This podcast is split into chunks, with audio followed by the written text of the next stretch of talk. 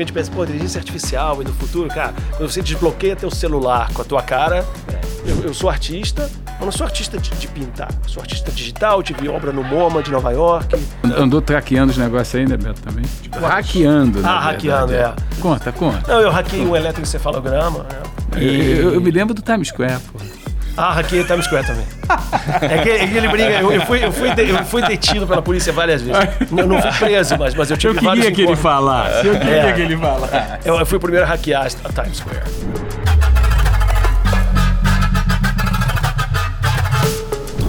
Bem-vindos a mais um Storm Talks. Hoje vocês estão vendo aqui pelo YouTube... que a gente está num lugar diferente. Para quem está no Spotify, só para entender onde a gente está, a gente está aqui na Seguros Unimed, dentro do Espaço Gourmet, com os nossos convidados, que a gente puxou diretamente de uma live que aconteceu aqui no nosso auditório. E eu puxei direto e falei, vamos gravar o podcast lá, aproveitar esse cara que é internacional, que está aqui com a gente, mas é brasileiro. E está aqui do meu lado, Alberto Levy. Bem-vindo à nossa mesa. Obrigado. Do lado dele aqui, Marcelo Smarrito, para acompanhar a gente aqui. Obrigadíssimo pelo convite, Nogi. É sempre um prazer poder estar com vocês aqui num bate-papo gostoso como esse aqui dentro da Seguros Unimed. Fábio Nogi, sempre presente com a gente. Olá, pessoal. Um prazer imenso receber, né, uma referência internacional à inovação como Alberto Levy. Agradecer ao Smarrito que fez esse gentil convite, a oportunidade do Alberto Levy estar aqui conosco hoje. Alberto, para começar esse bate-papo aqui, o que é inovação para você? Inovação é gerar valor... É, de todas as formas, não só valor econômico, através das ideias. Boa. Falando de seguros aqui, Nogi, para aterrissar no nosso, nosso dia a dia, o que vocês estão vendo hoje de uso da inteligência artificial para insurance, as insurance techs, os layers que estão sendo aplicados para não só a, a parte de... usuário, de começar a relação com ele e otimizar isso, mas que outras aplicações que a gente acaba nem vendo no dia a dia? Na indústria do, de seguros, de modo geral, é bem irregular, né? Então, na parte de auto, a gente vê muitas uh, parte de telemetria, inteligência artificial de uma forma mais aplicada. Quando a gente vai para a parte de seguros em geral, eu acho que ainda tem um oceano para se explorar, né? O, o, ultimamente o pessoal tem falado muito da inteligência artificial generativa e como isso pode contribuir tanto no, no processo, né, de, de venda quanto no processo de atendimento também. Estava em São Francisco e, e fui no, no, no painel, fui, fui da Plug and Play, que é uma aceleradora grande, e fui no painel de, de InsurTech, né, para ver, para ver o que os caras estão fazendo. Também estou metido no mundo... das startups, e sempre quero ver novidade, né? Eu quero, cara, que alguém me assombre, e, e cara, tem muita coisa legal. Aí chega um cara, um cara enorme, um cara enorme, aí ele traz um, um para-choque. The Rock. É, é um cara grande, assim, é o cara israelense, não sei o quê, do, do exército. Aí o cara chama pra fazer o pitch, né? O cara sobe no palco, o cara com um para-choque. Aí, plá, joga o para-choque no chão, caraca! Aí ele pega o martelo. Falei, que pitch é esse, né, cara? O cara pega o martelo e pá, pá, pá. Martela o para-choque. Aí mostra. Aí alguém sabe se isso aqui, se eu mostrar esse para-choque foi fraude, que, que teve uma batida ou eu bati com o martelo? Pô, não, cara, tá amassado, né? Não sei, mas peraí. Aí ele tinha outro para-choque ali e botou esse para-choque do lado, pegou o celular dele, conectado nas telas e começou. Aí o, o, o software mostrava mais para esquerda, mais para direita, ele vai mostrando e fraude. Aí vai lá no outro, esquerda, direita... Ok, aperta aqui, já está aprovado, pode mandar teu carro para consertar. Então, cara, inteligência artificial, computer vision, tudo isso, cara, está fazendo essa convergência. Falei, cara, já está pré-aprovado pela própria seguradora através da análise do vídeo em tempo real. Então, cara, teve a colisão, sai do carro, não chama mais ninguém. Põe a aplicação, né, aquele aplicativo ali, esquerda, direita, para cima, para baixo, tá, já está aprovado, cara. Tu pode levar nesses três lugares e já está. Então, cara, como você falou, é, é, um, é um oceano de possibilidades da convergência, porque inteligência artificial não é só a generativa, tem, tem muito tipo, né? Machine learning, a gente fala de uma forma muito ampla, e, e deveria falar, porque tem muita possibilidade, mas a gente vê essas aplicações, cara, são maravilhosas, o que pode poupar de, pô, tu tá esperando o cara chegar, fazendo uma, gerando mais trânsito no lugar, porque tem que esperar alguém... capacitado, formado, para ver se realmente foi uma colisão, um sinistro, tudo isso. Cara, e, e é só o começo, né? Pegando até esse gancho do que é inteligência generativa e das outras. Isso você explicou, não é generativa, ou não? Não, ou, não, não, não seria, é análise, né? De padrão. É então, só... então é, e, e, sim, então... Banco de dados, né? Ele vê os dados ali, ele sabe um identificar... Um sistema especialista. É, você usa um expert system baseado em dados e você faz com que ele aprenda por si só depois, né? É diferente no chat G P T, que eu coloco um prompt, ele foi treinado ali para uma ele coisa. Ele se autotreina. Ah. É, e ele vai procurando referências é, para procurar esses é padrões. É, é. Mas você precisa de, de datasets muito grandes. Você não pode chegar, eu tenho aqui dez coisas que aconteceram e essa é a verdade absoluta e o nosso universo. E, e não é assim. Os sistemas estão cada vez mais sofisticados. E, cara, o, data, o, o, o ChatGPT, a cada segundo, está melhorando porque a gente a cada segundo está usando mais. E não é infalível. Muitos de nós já chegou, escreveu e, e fala, não, cara, isso está errado. errado. Ah, desculpa. É, ele se desculpa. Ele, ele se desculpa. Ele é humilde. Ele é, é. ele é humilde, pô, desculpa. Mas, mano, cara, eu já te falei isso. Ah, desculpa. Às vezes ele não aprende bem. Esquece ah, também. Esquece. É. Então, também para a gente aprender, não se fiar totalmente é, em dá. sistemas abertos, é, sem saber de onde vem, né? Teve, teve, teve caso do, do, do advogado, né? Que, que baseou tudo... em casos que deu ChatGPT, e eram casos falsos, naquelas né? referências que ele tinha. Cara, era um, é, tem que tomar um cuidado bogus ainda. Total. E, e tem que tomar cuidado. Né? Inteligência artificial é power computing, poder computacional e dado. Quem tiver poder computacional e dado e uma conta matemática, que a gente chama de algoritmo, por detrás, vai ser o cara que vai sair na frente. Então tem um arms race hoje, tem uma, uma, uma, assim, uma guerra fria andando por aí no mercado, né? Que estão as, as Big Four participando dessa Guerra Fria, né? De, de coleção dessas informações. Ah, L G P D. L G P D é coisa nenhuma. O Google pede L G P D de alguma coisa? Pô, os caras estão aprendendo o que querem e o que não querem. E, na minha opinião, assim, tem dois países gigantes, na verdade três, né? Países gigantes que têm dados, né? Porque eles têm população, que no frigir dos ovos eles vão fazer a diferença. Eu estou falando da China, eu estou falando dos Estados Unidos, eu estou falando da Índia. Então, quando você olha esses três países... processamento de dados, né? É, e, e no final do dia o poder computacional, que subiu para a nuvem já há muito tempo, eu acho que isso daí que vai definir esse jogo, não é, Beto? Eu queria pegar esse gancho aí, até para fazer esse debate, eu vi uma matéria uma vez que, dentre as inteligências artificiais que a gente tem em casa, Alexa, Siri ou a do Google, a que tem mais poder computacional é a Alexa. Porque a que tem mais gente, ela é mais treinada. Ou seja, quanto maior a companhia, mais dados ela tem e mais difícil um pequeno chegar e conseguir ultrapassar isso.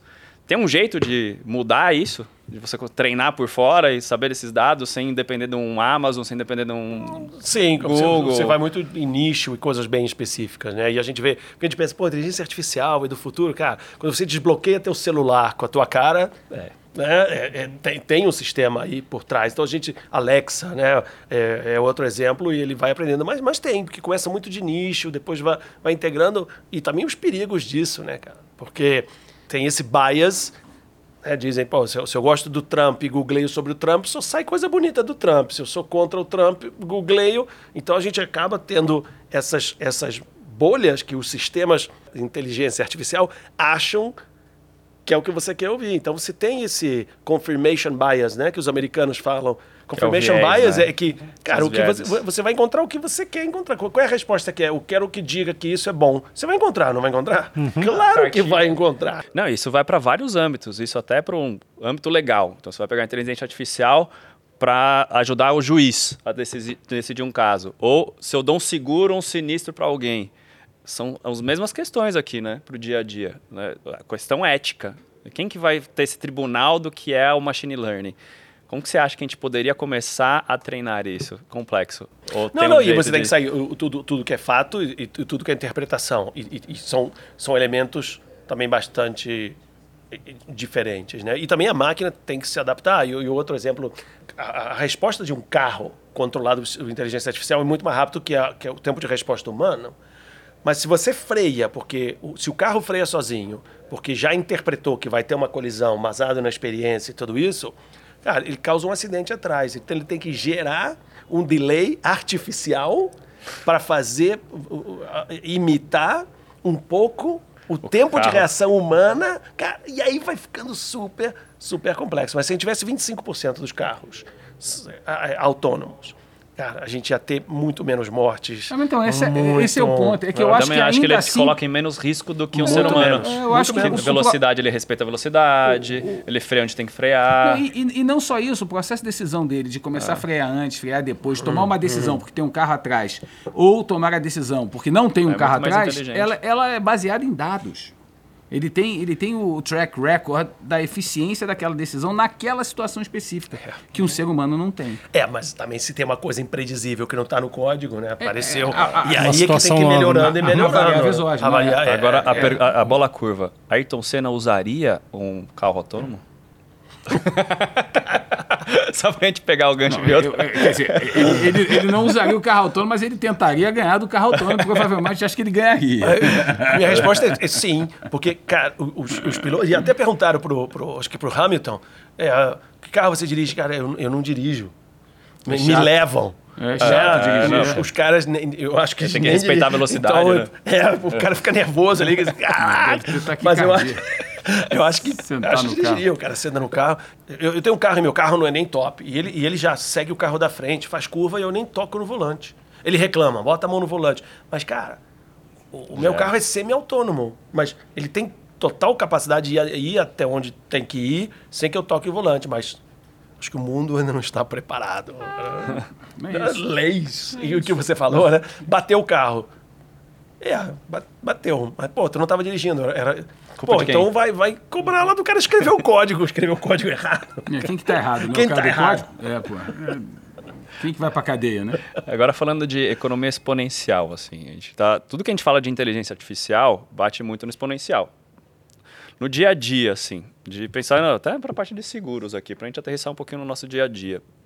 Que tipo de situação você acha que vai melhorar muito para uma seguradora com inteligência artificial generativa? Vamos focar numa que está agora em, em alta, ChatGPT. Seria uma coisa de customização, melhoria do marketing? Quais áreas você acha que tão, terão mais impacto? Cara, tu pode pegar todo, tu, tu, tudo. Porque toda desde, a cadeia, né? Toda, toda a cadeia, cara. De, desde a comunicação por segmentação. Cara, eu não tenho carro, porque você está me vendendo seguro de carro. A minha idade é essa, você está me vendendo seguro para do... falar uma coisa horrível, né? Doença de velho. Cara...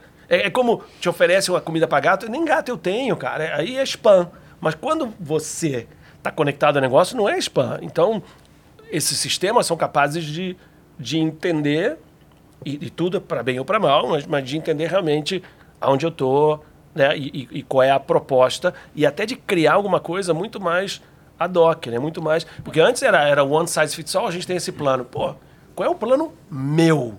Então, tem muita, muita oportunidade. É, é nesse ponto que eu acho que vale a pena extrapolar, porque quando você olha um, um, um plano de saúde, é, ele ele está longe de ser um plano de saúde. Ele é um plano de doença. Uhum. Né? Você lembra do seguro hoje quando você tem um sinistro. Né? Houve o sinistro, então eu lembrei daquela marca que é a marca que, teoricamente, vai me salvaguardar. Mas, assim, o, o, o, o jogo ganho não está aí. Assim, você vai ganhar o jogo se você evitar que aquele sinistro aconteça. Né? O custo da sinistralidade explodiu no Brasil agora porque a alta utilização fez com que a saúde suplementar levasse uma pancada gigantesca. A inteligência artificial, na hora em que sabe que eu estou tendo um bad behavior, eu estou tendo um comportamento ruim, ela vai me alertar e vai alertar a minha companhia lá, que vai dizer o seguinte, cara, dá um prêmio para ele se ele fizer exercício. Dá um prêmio para ele se ele estiver se alimentando bem. E ela vai estar vendo que eu não estou me alimentando, ela vai estar vendo que tipo de comportamento eu tenho, na medida em que ela coleciona esses meus dados no ambiente. E aí, meu amigo, passou a ser matador, porque eu vou ter uma otimização do comportamento daquele meu beneficiário, oferecendo para ele uma sugestão de um bom comportamento. E você não consegue fazer isso com um C R M tradicional. Tem que ter tecnologia, tecnologia, tecnologia por detrás disso, que a generativa permite que eu tenha. Isso faz sentido, Beto? Faz, faz, faz, faz um montão. É que você estava falando e, e abre tanta possibilidade, desde o claim, antecipar, é verdade, um claim é, é, tudo. Acho que, que o impacto é enorme. A gente está vendo que o impacto na sociedade, essas tecnologias emergentes ou exponenciais, né? E, ela, e a combinação entre elas, então, permite muito mais, né? Porque entra biotech, IoT, e a gente vai conectando Exato. tudo isso, cara, as possibilidades são, são incríveis. E, e não é fácil, a gente até, até falou na, na, na conferência antes, cara, dominar. pô, a gente já, já é difícil dominar o que a gente faz, que é o, o nosso dia a dia, e melhorar cada dia, e estudar, e de repente tem essas disciplinas que não são disciplinas que a gente estudou, né? Não, são, são, não são, são, cara, e, e de repente elas aparecem com uma força, a gente nem sabe por onde começar. E você, né, tem o dia a dia para tocar e as coisas para aprender. Além do dia a dia, ele não, só tem vinte e quatro horas para todo mundo. Não, né? Você, você imagina. Isso é, é, é, é um negócio maluco se pensar. É muita coisa. O Beto falou agora, você dá um wearable pro cara e você combina certo. com ele a regra do jogo com esse wearable. É, e, e a moeda de troca é algum benefício que você possa trazer para ele em troca daquele wearable. Pô, mas esse wearable aqui, ele vai medir tudo. Ele vai medir o sono, a, a, água, sono, a pressão, a, a temperatura. A sudorese. Só que a minha sudorese... ela acontece quando eu estou feliz. A sudorese dele acontece quando ele está com medo. Mas é tudo sudorese. Só que ele guardou no banco de dados que o meu comportamento é esse e o dele é outro. Quando eu estou feliz, minha pupila fica de um jeito. A dele dilata. Essa informação... Então, esse poder de você interpretar uma decisão com dados tão fragmentados e únicos... Meu amigo, só, só inteligência artificial. Dá. Eu queria focar agora um pouquinho no, no âmbito das grandes corporações, das empresas. Você fez uma provocação lá na live e até para os nossos ouvintes, né? Tem uma live disponível, Renascimento Humano na Era da Inteligência Artificial, que está lá disponível no nosso canal de YouTube da Seguros Unimed. E você comentou que se fala até mesmo essa provocação de startups com um único founder, uma única pessoa, né? Porque a inteligência artificial... Unicórnio de uma pessoa. E a inteligência artificial, ela vai se sofisticando tanto que você consegue fazer linhas de programação, você consegue fazer é, toda a parte, é, um site e aí por diante, a partir de comandos, de prompts que você vai dar para a inteligência artificial, né? Como se preparar para esse cenário? Como nós, né? Como corporação, como, corporação, como colaboradores, como profissionais, podemos nos preparar para esse futuro? Cara, excelente. Não sei se eu vou ter a resposta, mas tem algumas possibilidades de, de resposta. Os sistemas, na verdade, são muito incipientes, estão nascendo agora, por mais avançados que sejam, é, é o começo. É o começo do que pode acontecer. Então, a gente já tem camadas que utilizam o próprio ChatGPT ou G P T quatro, que são componentes de inteligência artificial, que entendem a pergunta e a resposta do G P T quatro para continuar perguntando sem que você pergunte. Então, você tem essa, essa cadeia de possibilidades e, e, e com um prompt bem feito, cara, já tá, tem o business plan, já tem tudo. Mas eu quero ir pro, um, um pouco para o outro lado. Cara, na verdade, eu acho que o segredo é colaboração. A gente não pode entender de tudo, a gente não pode ser maestro, né? Expert em todas as coisas. Por isso que a colaboração é fundamental e, e humildade para ter essa colaboração e, e, e não é o caso. O, o Unimed eu sei que, que, é um, que tem muita humildade, colaboração, abertura, tanto, tanto que a gente está aqui, não, não precisava, mas eles, né, vocês têm essa... Cara, isso, isso é bonito pra caramba, mas a gente vê outras empresas, e eu estou com muitas empresas, às vezes como consultor ou assessor, eu não tenho data de, de vencimento, a minha indústria nunca vai morrer, é, não, não preciso disso... E ao contrário que a gente tem que ser, é, uau, deixa eu entender isso. Não é que tudo que seja novo eu tenho que adotar, mas eu tenho que entender. Mas, cara, para entender eu preciso estar com os melhores. Por isso que tem essa integração com startups, eu sei os projetos que vocês estão fazendo.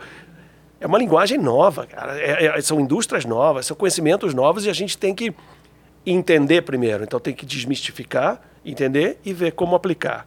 E às vezes a aplicação é interna e às vezes a aplicação, às vezes a aplicação não deve ser nem interna, é externa, com essa conexão. Então, tem muito a fazer, muito que aprender e, e, e, e repito, se fosse uma palavra seria, ou duas palavras, humildade, de que, cara, eu preciso de ajuda e a segunda é colaboração, v- vamos trabalhar junto e se a gente ganha, todo mundo ganha, não, não só esse lado, mas eu não entendo esse mundo, então...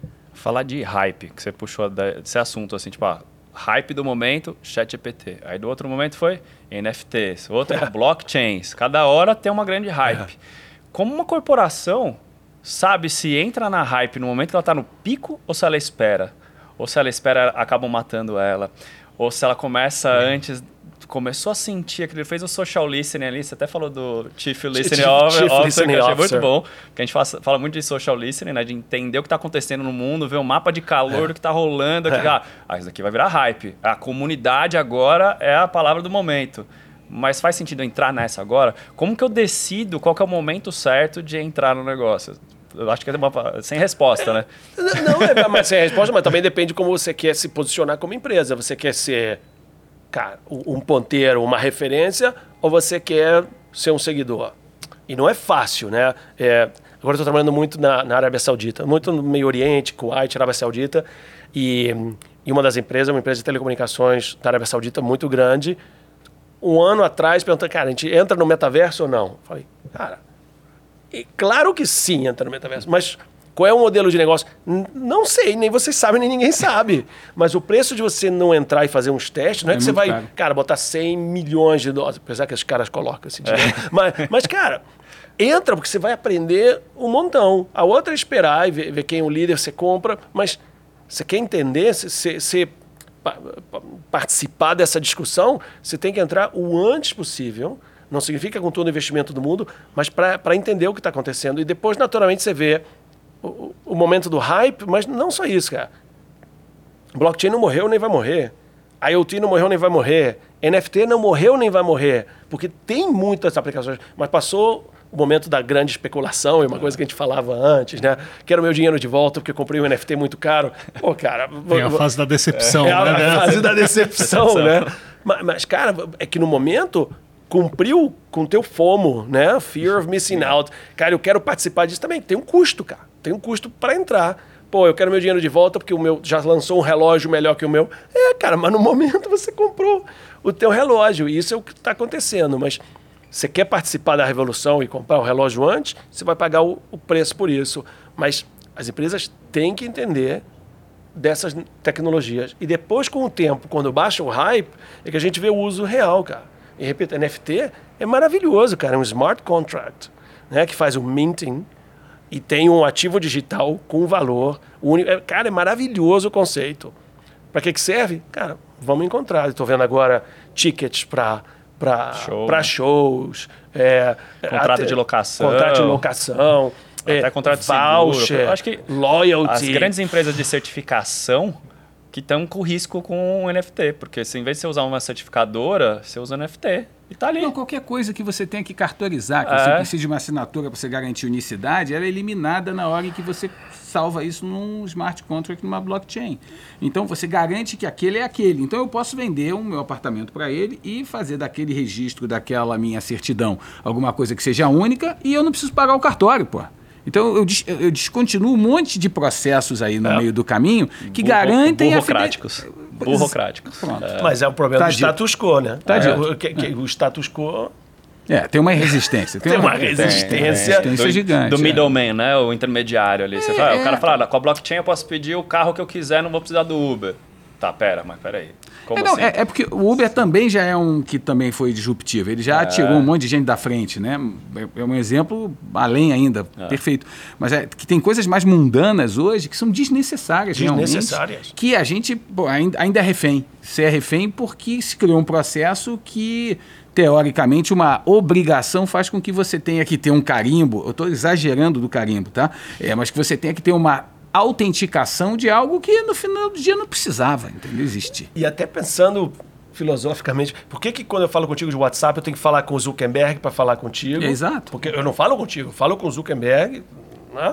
Que, aprende, servidor, que aprende que, o que ele servidor, quer, né? Que está escutando, é. ele fala contigo, você responde o Zuckerberg. Tá, é encriptografado. É, exatamente. Quando a gente, cara, a gente pode falar Direto. diretamente, mas isso você pode extrapolar para qualquer transação de valores percebidos entre as partes, né? Para quem está assistindo a gente e não sabe o que é blockchain, só para a gente aterrissar um pouquinho, para tipo, às vezes a gente está numa conversa muito avançada, trazer para uma galera que está ouvindo a gente que está um pouco além do que entende o que é blockchain, o que a gente está falando aqui, N F Ts. Uhum. Acho que entender o que é blockchain, explicar para um dummy aqui, tipo, a pessoa que nunca ouviu falar sobre blockchain, vive numa caverna... Em tem dois minutos. Em dois minutos, o que é um blockchain? Blockchain se popularizou, na verdade, com o lançamento da, da primeira cripto, que é, que é Bitcoin. Mas blockchain, na verdade, é uma estrutura de blocos é, que estão distribuídas e descentralizadas. Então, o blockchain... Imagina que é um bloquinho de nota, né? E, e são um monte de bloquinhos de notas que estão conectados fazendo uma cadeia. Mas esses bloquinhos de notas estão distribuídos em vários servidores, não está num lugar só. Então, uma das características importantes é a distribuição de centralização, que não está num só lugar. criptografia, porque a informação que está ali dentro está encriptada, criptografada. E o que é interessante, não sei se vai muito técnico, o conteúdo desse bloquinho de notas gera a identificação desse bloco de notas, que chama hash.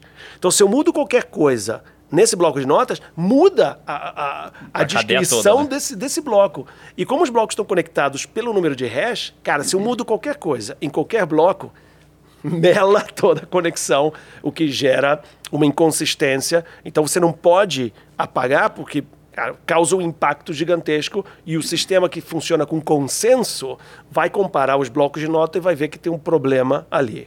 Então, é transparente, né? Você pode implementar uma blockchain que é total transparência, você pode ver todas as transações jamais, jamais feitas, né? Na, historicamente dentro do blockchain, e é privada ao mesmo tempo. Então, ela é transparente, é privada, ela está distribuída, não tem um computador central onde aquela informação está, então é mais difícil você hackear, você teria que hackear um monte, mais de cinquenta por cento, né? cinquenta por cento mais um, cinquenta mais um de todos os sistemas, e se você muda a informação, teria que mudar. Uf. E, e, e a, a criptografia, você precisaria de milhões de anos para conseguir, conseguir fazer isso. Então, a diferença é, tipo, antigamente eu tinha um servidor que acessava aquele arquivo que estava aqui. Agora eu espalho esse mesmo arquivo em vários outros pedacinhos de computador para processar isso. E não tenho mais um peer-to-peer que era antigamente, e eu separo isso em vários bloquinhos que você chamaria um blockchain. É, mas é a mesma informação que está distribuída. Então, então isso está compartilhado o arquivo ali. É, então você tem por então, isso que é mais consenso, seguro, mais distribuição, descentralização, transparência, é, é, é, imutável. Então tem várias características muito interessantes. E essa tecnologia te permite fazer uma coisa que antes a gente não podia, de pegar um, um ativo digital, uma fotografia, um, um vídeo, uma música... Um JPEG do macaco. Um JPEG do macaco e fazer como um elemento único. Então, às vezes, eu mostro para os meus alunos a foto, né, do, do, do, do, do Bored Ape. Ape. Olha aqui, essa, é, o, o N F T dessa imagem foi vendido por seis milhões de dólares. É. Mas, professor, é essa imagem? Não, essa imagem é a imagem do outro. O outro é original. Ah, professor, mas é a mesma imagem. Vem cá, se eu boto a imagem da Mona Lisa aqui, você vai dizer que essa foi vendida por seis, vale cem milhões? Não, é a foto que representa um ativo que vale tanto. É o mesmo no mundo digital, que a gente está acostumado... Não, mas... O físico. É, físico. Mas a arte pode ser desfrutada de várias formas. Por exemplo, concorda que música é arte? Claro. Sim. E como é que você... desfruta, né? Quando você ouve a música, você tem um, um, um toca-disco, né? Você tem um, toca... você tem um player para essa coisa. A arte digital é igual. Pô, mas eu não posso pendurar na parede. Pô, nem a tua música você pode pendurar na parede. É. Mas é arte. Então, essa tecnologia permite o, o N F T, que é o Non-Fungible Token, né? Um, um token não fungível significa que é, é único digital. E só existe uma cópia. Você pode ter uma imagem disso, mas o original você Sim. tem a propriedade porque está registrado como, em um blockchain a propriedade. Como você pode ter uma cópia da Mona Lisa, inclusive feita por uma impressora três D que vai ser perfeitamente igual à outra, mas não, não, é Mona Lisa. Não é. Ah, não é a Mona Lisa. E é legal, você falando de música, já vi artistas vendendo parte do fonograma dele via N F T. E aí o que é mais legal do que uma obra de arte, como tem os plays no Spotify, no YouTube e tudo mais... tem um revenue share do que ele comprou. Claro, porque é um smart contract que Pô, define sim. o ownership. Cara, isso daí abre um, um leque de possibilidades muito legais, assim, de modelo de negócio diferente. Eu vi isso e falei, cara, faz muito sentido, por que, que não fizeram isso antes? Beato. E é isso que é legal de tecnologia, né? Você fala, quando você vê acontecendo, você fala, por que não fizeram isso antes? É. A gente não podia. É. A gente não, não, pode, tinha, né? não tinha recurso para isso. É. Agora, deixa eu, assim, na história da blockchain, que eu acho que também é uma super dúvida que o pessoal geralmente tem, e eu acho que vale a pena, já que a gente está indo para o lado didático, é, de quem é a blockchain? Depende. Você pode criar a tua própria blockchain. Isso. Você, você pode ter... Tem blockchains... Explica um pouco públicas, isso. Assim, claro, porque, é, porque as pessoas dizem assim, não, mas, mas, mas quem é essa entidade quem blockchain que, que é tão segura que... É, explica um pouquinho disso, porque é, eu acho que... De quem é a internet? A internet não é de ninguém. Não é isso? Então, assim, de quem é a blockchain? Então, eu acho que vale a pena só dar uma, uma extrapolada, porque a discussão é boa. Boa, cl- claro. E, é. e, por exemplo... É, vamos falar Bitcoin, que é, que é conhecido o Bitcoin. Bitcoin é, é duas coisas. É uma, é uma moeda, é um currency, é um cryptocurrency, uma, uma moeda cripto, e também é o nome da blockchain. O blockchain da, da, da Bitcoin se chama Bitcoin. O Bitcoin moeda é com B minúsculo. Uhum. E o Bitcoin blockchain com B maiúsculo. É, é, é, então você pode ter uma implementação em cima de um blockchain de uma criptomoeda. Mas o blockchain é uma estrutura com essas características que a gente falou, de quem é, de ninguém, dependendo da blockchain. Agora, é, Coinbase está lançando sua própria blockchain, blockchain. Que acho que chama Base. Eles anunciaram esses dias, né? Que, que é uma blockchain própria, com características públicas. Mas os bancos, muitos bancos, têm sua própria blockchain, que não são públicas, cem por cento. São privados, são privados. Então, você tem parte da informação que até está certo. Claro. Você tem informação que você não quer fazer pública. Você pode ser que a transação seja pública, mas, cara, o, o telefone, a identificação do usuário, então você pode implementar, você pode ter uma blockchain privada que você implemente, você pode ter uma é, pública. Então, normalmente, as públicas não têm um dono. Tem alguém que está por trás, que desenvolveu, né, é, é um pouco tricky, mas não tem. Blockchain não, não, não tem um dono. Não tem um dono. Quando você fala de... Que nem a internet tipos, não tem um dono. A internet não tem um dono. E a, a gente sabe quem criou a internet. O W W W não tem um dono. A Ethereum, a Ethereum a gente sabe quem criou. Foi. E a Ethereum tem um poder de renderização e processamento que usaram para outras coisas sem ser a cripto. Foi é, a primeira, é, né? É, é. N F T, é, smart contracts e, e tudo isso. O Coinbase, a, a moeda estava tava em Ethereum a, até agora, quando lançou Base. E, e é uma grande plataforma. Você pode implementar o que, o que você, você quiser, quiser, você em, quiser. Cima, em cima dessa... desse blockchain. E, e, e não é do cara que desenvolveu. Agora já é uma estrutura pública, né? Que você, uma instituição, é, uma, né? Uma instituição. É. Custa você processar ali dentro. Imagina, você paga um, você paga um preço, mas... Ela é, é mas, mas é, é, é muito baixo. É simbólico. Eu vou é. fazer uma consultoria aqui. Ó. Se eu fosse processar algo, por exemplo, tem um render de um filme da Pixar. Ou a gente vai pegar o exemplo agora que viralizou, aquele domo que fizeram em Las Vegas, ah. em oito K, que, você viu que bonito que é? É um domo tipo, um gigantesco que os caras demoram séculos para render. Aquilo dali, cinco anos atrás, era impensável. Eu vou jogar na nuvem. Qual que é a diferença de eu fazer um render de um vídeo desse em nuvem ou usar uma blockchain? Ou não tem diferença? É, é, é que você não usaria a blockchain, na verdade. Bom, como você tem, você precisa de poder de processamento. Onde tem poder de processamento? É em processadores. Então, uhum. você vai... Ah, eu, eu posso... alugar um render farm, que, que eu quero um monte de computador, que tem um monte de G P Us. E liga e, todo mundo e, na rede. Cara, você sobe, eles estão processando. Isso pode estar aqui ou, ou pode ser na nuvem. Que é na nuvem que, na verdade, chega um computador que está ou na Amazon ou em algum lugar. Em algum lugar vai ter um computador físico que vai fazer isso. Como a gente não sabe onde está, a gente diz que está na nuvem. Mas existem outras opções, e aí é onde conecta, talvez, com, com blockchain. Existem, hoje... É, outras possibilidades de fazer, que é você colocar isso para que outros processadores de pessoas normais, não Amazon, que possam processar isso e você distribui. E isso se pode fazer através de alguma blockchain. Tem uma que chama, e não é de processador, chama file, e você pode armazenar em computadores de outras pessoas a informação distribuída descentralizada. Não está no servidor da Amazon. Talvez você, até mais seguro. É, dizem muito mais seguro, porque cara, tem... Cara, tem mirror, tem, tem, replica aquela informação, não está num só lugar. Então, se, se a Amazon falar, fali, já era, perdi seus dados. Com blockchain eu não vou ter esse problema, porque não está tá só na Amazon. E aí tem uma cripto para isso. Você paga nessa cripto e a pessoa que armazena recebe na cripto e você distribui e descentraliza essa opção. E o mesmo está começando a acontecer de processamento distribuído e descentralizado. Meu computador em casa podia estar tá processando alguma coisa e está ganhando dinheiro. Por que não? Isso é minerar? É, isso é minerar? É, é, Boa, questionável, né? É, poderia ser, conceitualmente, se você faz uma atividade dentro da blockchain que tem uma recompensa, é uma é, mineração. É uma mineração. É.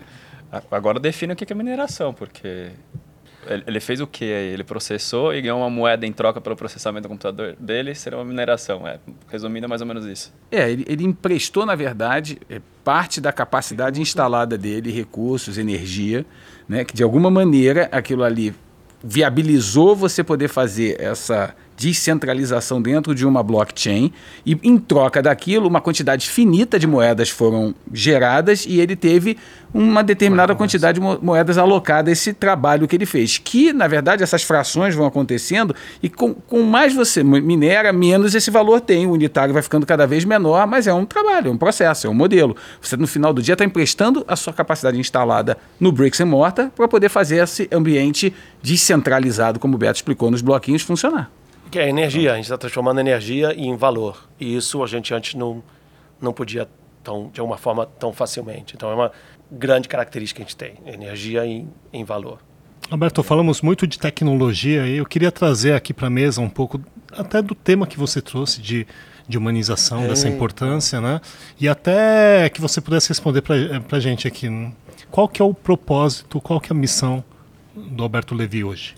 A, a minha missão hoje é ser bilionário, mas não em um bilhão de dólares. Eu quero tocar a vida de um bilhão de pessoas. E como eu estou fazendo isso através dessa democratização da informação, as conferências que eu estou pelo mundo, as aulas que eu dou, os projetos que eu estou fazendo com o Fórum Econômico Mundial, eu acho que a gente pode construir um mundo melhor. Eu venho do mundo da tecnologia e chegou um momento que eu vi que eu não posso pensar só com um lado do cérebro, eu sou muito humano e humano precisa do outro lado. Então eu estudei também arte e depois arte e tecnologia e vi que é uma complementação muito boa. Então eu utilizo hoje a tecnologia com a questão... Uhum. artística, que, que, que arte não é só estética, arte é contemplação, é ver o mundo de uma forma diferente. Eu me lembro de um dos investidores falou, mas por que, que eu devo investir em você, artista, para fazer uma questão, uma questão tão tecnológica, né? Olha, bom, eu também entendo um pouco da, da questão tecnológica, mas eu, eu, eu, e não sou eu, qualquer ser humano, mas a gente tem que se dar conta disso, vejo as coisas de uma forma diferente. E é se a você... criatividade, até que você pontou, não é? É, a criatividade, é, a criatividade é ser humano, é eu já vou conectar com isso. E quando ah. a gente vê, quem vai, vem de liberal arts? Cara, Zuckerberg, vem, é, as empresas são YouTube, Airbnb, é, Whole Foods, t- todos vêm de liberal arts. Já passou o tempo, e olha que eu dou aula para M B A, que todos... todos os grandes diretores visionários eram M B As, porque você começava um business com conta de padaria. Se o número sai, vamos em frente. E os mais disruptivos não começam com conta de padaria. É como a gente vai mudar o mundo. Como a gente vai fazer dinheiro? A gente chega lá. E essa foi uma, uma grande diferença, né? Então, o, o, o meu propósito é dizer, vamos em frente, né? Uma, uma vez saiu um artigo no, no, no New York Times falando de mim, e depois o, o Fórum Econômico Mundial... E Harvard uh, uh, pegaram isso, né? Chamaram de Innovation Evangelist, que não tem nada de religioso, né? Inovação, a gente precisa de inovação, mas, mas em tudo, a gente precisa dessa mentalidade inovadora. Uhum. Porque a gente inovando, cara, a gente faz a vida mais fácil. Exato. E a vida melhor. A vida melhor e a vida mais fácil. A gente faz uma vida mais feliz. E a gente não vê, a gente vê uma cadeira como um lugar para sentar, e a cadeira pode ser um monte de coisa. Então... eu desperto, eu procuro despertar isso, seja numa grande corporação, como empresa de bilhões de dólares no Kuwait, ou em, eu tive em guerra, né? Em guerra ativa com crianças, ou numa prisão, ou numa universidade. Eu estou muito ativo com as minhas viagens pelo mundo. Meu propósito é esse, cara, a gente pode ter uma vida melhor. E depende também da gente. Hoje a gente tem acesso a esses aparelhos que têm uma capacidade de processamento que a gente não depende muito dos outros. E até a minha própria história de vida, né, de poder transformar capital intelectual em outros tipos de capital, a gente pode fazer isso. Então, se você sonha, hoje a gente já tem muitas ferramentas que a gente pode transformar em realidade. Não só com tecnologia, mas tecnologia é uma ferramenta importante. Legal. E você falou de um mundo melhor. O que, que é um mundo melhor para você na, nessa sua visão de futuro? Cara, o mundo melhor é um mundo muito humano. E sabem que eu venho do mundo de tecnologia, mas é um mundo muito mais humano, muito mais empático e conectado, mas de coração a coração. E a gente pode usar a tecnologia para aproximar isso. Mas eu, eu vou dar um exemplo. Eu tive, eu tive num país em guerra e cheguei por um lado, né? E fui conhecer essa realidade. E claro que se eu fosse a outro país, eu ia ser deportado, até que o, o, o presidente do outro país me convidou para ir lá. E fui ver as narrativas que eles têm. E você, quando desconstrói a narrativa de sistema, você vê que, cara, que o ser humano é bom pra caramba, que as pessoas são maravilhosas. E, de repente, vem uma narrativa e uma história que vem de cima para baixo... E que faz as pessoas se degladiarem. Que faz as pessoas se degladiarem. E são, são irmãs, cara. E é aí eu, eu, eu entro num propósito de, cara, como eu vou? Eu não concordo com isso, não concordo com isso, mas quero ser parte disso. Porque eu quero, pouco a pouco, ser esse agente transformador de, de mostrar a beleza do lado. Não é, né? Não é a narrativa, despertar, né? Não, não é a narrativa, é, é a narrativa humana, né? E a tecnologia, na verdade, me permite fazer isso, de, de, ou de, de utilizar como uma ferramenta minha de comunicação, ou de chamar atenção, ou de... Porque, cara, eu, eu, eu sou artista, Eu não sou artista de, de pintar, eu sou artista digital, tive obra no MoMA de Nova York, e as artes em Cuba, em mais de vinte países como a, artista. A, andou traqueando os negócios aí, né, Beto, também? Traqueando... Na, de hackeando, na Ah, hackeando, é. é. Hackeando muitas coisas, então... Pode, é pode, a... pode contar não, pô? Pode, pode, pode. Conta, conta, conta. Não, eu hackeei o um eletroencefalograma, né? E... Eu, eu, eu me lembro do Times Square, pô. Ah, hackeei Times Square também. É que ele briga, eu, eu, fui, eu, fui de, eu fui detido pela polícia várias vezes. Eu não fui preso, mas, mas eu tive vários... Eu queria vários que ele falasse, eu queria é, que ele falasse. Eu, eu fui o primeiro a hackear a Times Square. Né? E agora, agora tá, tá publicado com vocês. Mas, mas é, porque, cara, é como desmistificar a tecnologia. Então, eu, eu, eu criei um hardware que, que é, agora já está mais comum, mas pegava... A, a frequência dos, dos números dos celulares... Jammer. De T M F. Não, não, não no lado do jammer, mas para interpretar a frequência e transformar isso em informação serial. E aí eu conectava, eu conectei na Times Square e, e fiz um jogo na pantalla, na, na tela. E... Mas eu, eu, eu hackei também... Por isso correu atrás dele. É. É... Ele fugiu, ele fugiu. Está aqui. Tá, tô aqui, tô aqui. Não, mas eu, eu, eu não fui detido por esse, não. Eu fui detido por... é, essa, essa eu saí. Histórias boas para o podcast. Traz a vodka.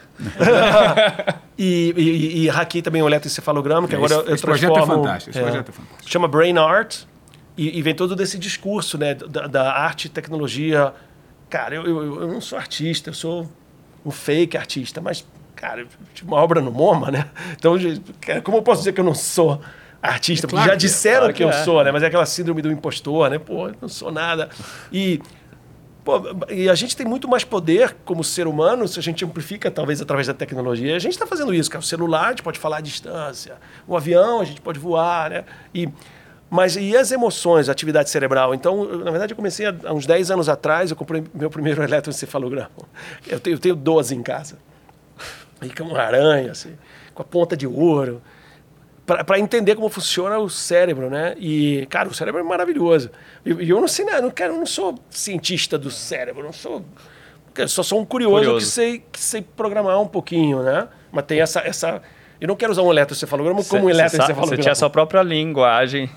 É, a linguagem de programação. programação é, é. Sabe programar um pouquinho, entendi. É, não, gosto da humildade. Não, não era muito bom a linguagem. As outras são melhores. Mas me explica, essa, ah. esse conceito do artista digital é, né, é, uma, é uma representação gráfica do uso da tecnologia ou estou minimizando com não, essa esse, definição? Esse projeto, cara, é. vem, vem todo um discurso... em volta, né? A gente, a gente tem um, um poder muito grande que a gente não usa. E, e, e através da tecnologia a gente pode abrir esse potencial. Então o que eu faço é... Você coloca um eletroencefalograma na cabeça, é, eu tenho ali meio hackeado, é, e aí transforma as emoções em, em arte em tempo real. E aí é bonito pra caramba. Eu já fiz isso com a família real dos Emirados Árabes no, no, no Palácio Real. Já fez isso na Seguros Unimed lá em já São fiz Francisco. Em São Francisco, Seguros Unimed. Eu fiz no O dois Arena em Londres para quinze mil pessoas. Então pode ser um ambiente íntimo, pode ser... Porque é, é, é muito legal. E, e rapidamente, aqui falando de eletroencefalograma, esses aparelhos podem medir a parte... É, expressiva, então se eu estou piscando, movendo a boca, cara, eu posso medir, tem uma atividade cerebral. Atividade cerebral se, se mede, em, em na ondas, verdade, né? em, em, sim, mas eletricidade. Então essas coisas medem a eletricidade, né, que passa, a gente sabe aonde medir isso. Também mede a parte é, cognitiva, eu, eu posso pensar esquerda, esquerda, cara, é super abstrato. Qual é a imagem de uma esquerda, né? Mas é um conceito que a gente tem. Você pensa esquerda, esquerda, esquerda, e, e aí eu posso treinar o sistema para entender a esquerda. Eu posso dirigir um carro hoje pensando... Ou acendo uma luz. É, em casa eu acendo a luz pensando, acende e ela acende. É. E, cara, é professor Xavier, né? É Xavier, né? E, e, X-Men total, total. A figura do X-Men jovem aqui. Mesmo, mesmo corte de cabelo. Ah, e, e tem a penteado, parte... Penteado, penteado, penteado, penteado. E tem a parte emotiva ou afetiva, aquilo que não é amor, ódio, mas se tem frequências que, que você pode medir, né? Se você tem o, o, o excitement, se você tem... E traz um padrão, é, né, Beto? E traz, e traz um padrão, cara. Então, pô... O que, que eu sei? Não sei nada disso, cara, mas eu sei que, pô, tem um padrão, eu posso conectar. Né? Cara, como eu faço isso com a liberdade poética de um artista, eu posso criar toda uma, uma narrativa em volta disso. Olha, tem TED Talks disso. Entra lá no YouTube, é. TED Talks, Beto, vocês vão ver. É, assim. Sim, aliás, aquele em Madrid foi... Madrid não, foi em La Coruña, né?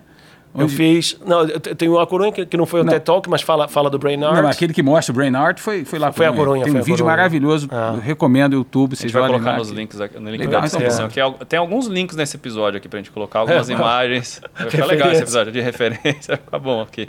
Pra encerrar agora, Nogi, só, só as declarações finais aqui pra perguntar pro Alberto. Fiquei muito mexido, né, com, com aquilo que você trouxe pra gente. E aí, realmente, eu incentivo todos a assistirem, né, a, a palestra do Alberto Levy.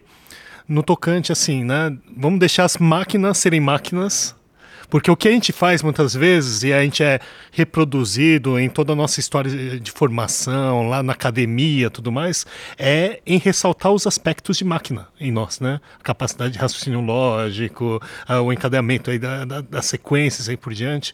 Então, isso é uma coisa que mexeu muito comigo, né? Porque é, aquilo que, de certa maneira, não é copiável, não é replicável, essa parte da emoção, a parte dos propósitos, do, dos sentimentos, né? Então, uh, essa é a grande lição que eu levo, né, como um desafio também de como que a gente pode promover isso aí. É, pra que, e, e nesse sentido, até uma última pergunta, né, Alberto Levy?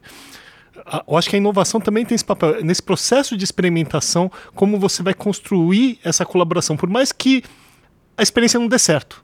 É. Então eu só queria que você comentasse um pouco sobre essa, a importância, né, da, desse, desse, de trabalhar esses métodos de, de inovação, de criatividade, mesmo para que a gente fomente a colaboração dentro da organização, que é uma situação que a gente vê por aí cada, cada vez está mais perdida, né? O poder, o nosso, a nossa capacidade de colaboração. Né? Hiperconectados e desconectados. É. Né? Isso. É, ao mesmo tempo, é. E, e, e tem começado a experimentação, né? Porque a gente não domina e, e muitas ferramentas novas estão cada vez mais disponíveis para a gente experimentar, para depois fazer, fazer a colaboração. E também esse ponto é bem importante para mim, né? De, de a gente tentar ser, ser mais humano e entender por que, que a gente está fazendo as coisas e não adotar qualquer coisa sem esse sentido crítico, né? Então, se a gente fala dessa... O Simon Sinek chama de human skills, né? Os, os soft skills, ou habilidades é, é, humanas, ele chama, que são, cara, comunicação, é, negociação, empatia, empatia, criatividade. E a gente não estuda, cara, inteligência emocional. Quem, quem estudou inteligência emocional na escola de pequeno? Alguns talvez mais na frente. Cara, isso, isso é uma coisa básica, humana, que, que a gente não estuda. E a gente tem que resgatar isso e até valorizar. Você vê, cara, um, um, um, um garçom. E o garçom não é só servir. Cara, garçom, você tem que... O imprevisível, né? Muitas coisas podem passar. Agora tem essa moda de robôs que estão entregando a comida na mesa. É uma coisa super fria e tem esse propósito de entregar comida, mas não tem esse diálogo. Cu- cuidar dos mais velhos. Cara, a gente paga porcaria por uma coisa tão importante que está dentro da empatia, a conexão, a emoção. Cara, isso não vai ter máquina que vai... Pode suprir outras coisas, mas essa questão humana não tem. Então, eu também... Por isso que, que até o, o assunto era o renascimento humano. Cara, essas coisas que já foram até relegadas por serem não cool ou não tá tecnológica, a gente tem que resgatar. O renascimento humano é que, cara, vamos ser mais humanos. Vamos botar mais atenção naquelas coisas de ser humano. Não sou contra, repito, não sou contra a tecnologia, mas usar a tecnologia como tecnologia. Cara, é uma ferramenta que nos vai ajudar a ser mais humanos. Então essa, essa é a chamada, né? Essa é a, é a provocação. Cara, vamos, vamos parar, cara, para ver o, o céu de noite, as estrelas. Vamos ver, rever as cores da natureza. Vamos, vamos conectar com coisas mais básicas e a gente vai ver a, a, a vida de outra forma. Né? Smarrito, considerações finais, por favor. Um privilégio gigante ter a oportunidade de ter conhecido o Beto. Né? O Alberto Levy é assim, uma pessoa, a, além de tudo, encantadora. O que, que eu quero dizer com isso? É, hoje, como Venture Builder, é, ter o privilégio de, junto com o meu sócio Marcelo Smarrito, fazer parte de uma das empresas do Beto é um privilégio, de estar nesse board, de contribuir, porque no frigir dos ovos a gente aprende muito mais do que contribui. Né? Assim, a oportunidade de estar com ele é realmente um, um poço sem fim de, de, de conhecimento. E uma das reflexões que ele me ensinou foi que a inteligência artificial está aí, é verdade, ela resolve o problema melhor do que todo mundo, mas está muito distante ainda dela ter a tal da consciência artificial, né? Eu acho que assim, a consciência é humana, a consciência tem sentimento, a consciência tem o raciocínio lógico da emoção, que quando eu estou com medo eu ajo de um jeito e quando eu estou feliz eu ajo de outro, completamente diferente de um outro ser humano, e não tem máquina que consiga reproduzir isso. Então, assim, é, é, a minha gratidão é essa, de poder estar tá fazendo parte desse projeto é, e assim, de ter realmente esse cara como um, uma pessoa que eu admiro muito, né? Então, fica aqui assim, a recomendação, conheçam os projetos dele e vis-à-vis também não poderia dizer. Deem uma visitadinha na PolyCashback, que ó, é um puta de um projeto legal e funciona no Brasil. PolyCashback. Momento jabá. Momento jabá. Por que não? Lé? Beto, última consideração final. Tirando não, obrigado, o, o, obrigado. Mano, só agradecer aí. Gente, esse foi mais um Storm Talks. Estou super feliz aqui em trazer esses cabeças para cá. Eu sempre falo, o, o meu projeto de vida é o projeto Highlander. Toda vez que eu sento para conversar com alguém no podcast, cara, eu aprendo muito com as pessoas. Então, eu não corto a cabeça do cara, mas eu pego todo o conhecimento possível e imaginável. Por isso que eu vou tentando extinguir cada vez mais, assim. Quando me dá a corda, eu vou indo, né? Obrigado vocês pela presença aqui. Obrigado, Obrigado. por mais, mais uma. Obrigado. Você que gostou desse podcast, tem os links aqui da live do Beto que teve aqui hoje. A gente estava aqui no, no, na própria Seguros, porque a gente pegou o Beto lá da live, já trouxe aqui para gravar. Pegou o Smarrito, estava junto, o Nogi aqui. Nessa bagunça aqui que a gente estava aqui no meio do gourmet que vocês conhecem aqui. Aqui. Gostou? Deixa seu like aqui, deixa seu comentário, segue a gente, participa do Storm Talks, ele é feito para você e até a próxima.